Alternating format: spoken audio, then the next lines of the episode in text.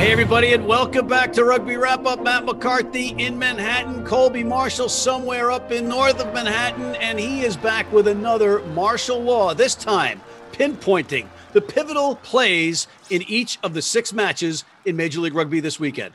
Colby, take it away.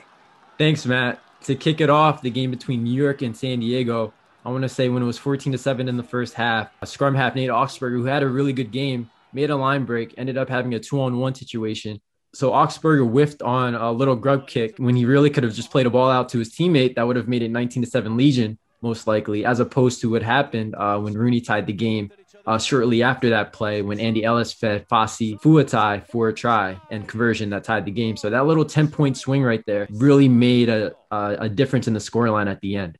You're a tough one to impress because Augspurger was all over the pitch offensively and defensively. Uh, I, but, you know, hey, this is your martial law What's the next one?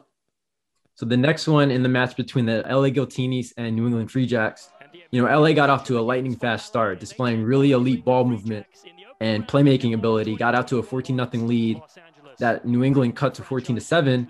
And after they scored their first try, they had the ball and turned it over, uh, which proved critical because LA went back, got the ball to DTH, made a nice little run on the wing, got taken down, but New England was already caught out on defense. So LA was able to move the ball towards the other side of the field where they had isolated players and really walk in for an easy try. And so that play right there, I think, uh, really helped LA, you know, start their scoring spree that they ended up going on, scoring 42 points in that match. So what you're saying, Colby, is there was no preseason hangover for the Giltinis. Matt, horrible joke. Let's move on. Utah versus Austin. This was a really exciting game. A lot of fans, a good energy.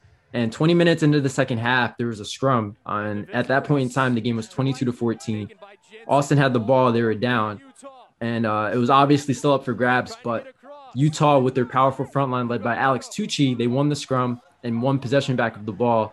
And only literally a few seconds later, Jurie van der was able to score a try that put them up 27 to 14. Austin, they showed a lot of grit and heart in the comeback.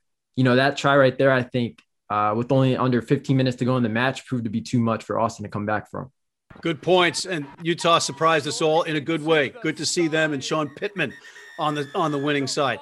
Next up, Toronto versus Rugby ATL. Uh, this was a game that was decided in the first half as far as the scoreline is concerned.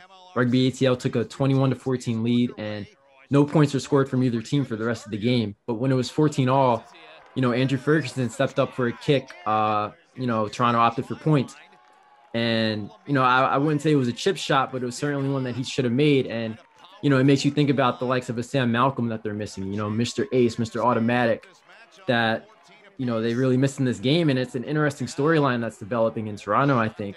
You know, uh, how they're going to cope with the loss of a guy like Sam Malcolm that put up so many points for them and how they're going to maybe adjust their style of play uh, moving forward. But I think that kick right there proved to be the difference. They didn't attempt another kick for points after that. So that kick you right are, there. You are vicious. You are vicious. But the, the arrows were indeed off target, but they had you know a very rough off season up in Canada, not scrimmaging against anybody. But we can go on and make excuses, but we won't. Next one. Seattle versus Houston.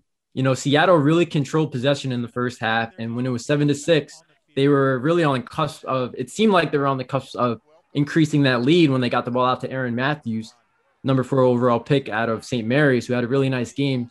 But they got the ball out to him. He made a nice little cut and move, got taken down, didn't really have support with him. And so Houston was able to steal the ball at the breakdown and got it out to Zach Pangelinan, who took the ball the length of the field and scored a try that made it 13 to 6. And I wouldn't say that the try gave Houston confidence because with their talented roster led by Sam Windsor and the two Fijian wingers in the back line, I think that they had confidence they would win. But at that point in the match, it gave them a boost that they needed, I think, to get back on track uh, to win the game, in which they did.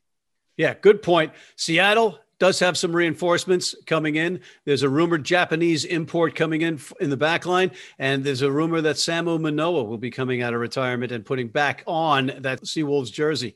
But kudos again to the Sabercats. Great stadium. You like that organization, and we're rooting for them. Next, Nola Gold versus Old Glory. You know, this was one of the better games of the weekend, I think, in my opinion. It ended in a 26 to 26 tie, and Jason Robertson and Danny Tusitala accounted for all of Old Glory's points, while Carl Meyer accounted for 11 of Nola Gold's 26 points. And so it was an even it was an even match. Uh, but I think in the eighth minute when Carl Meyer missed the conversion, that was the difference in the game. That was the only conversion missed by either team, and so that right there proved to be the difference for Nola. Yeah, and, and Andrew Douglas and co have to be happy for Old Glory. Again, Northeast or the East Coast, snow, very limited training outside.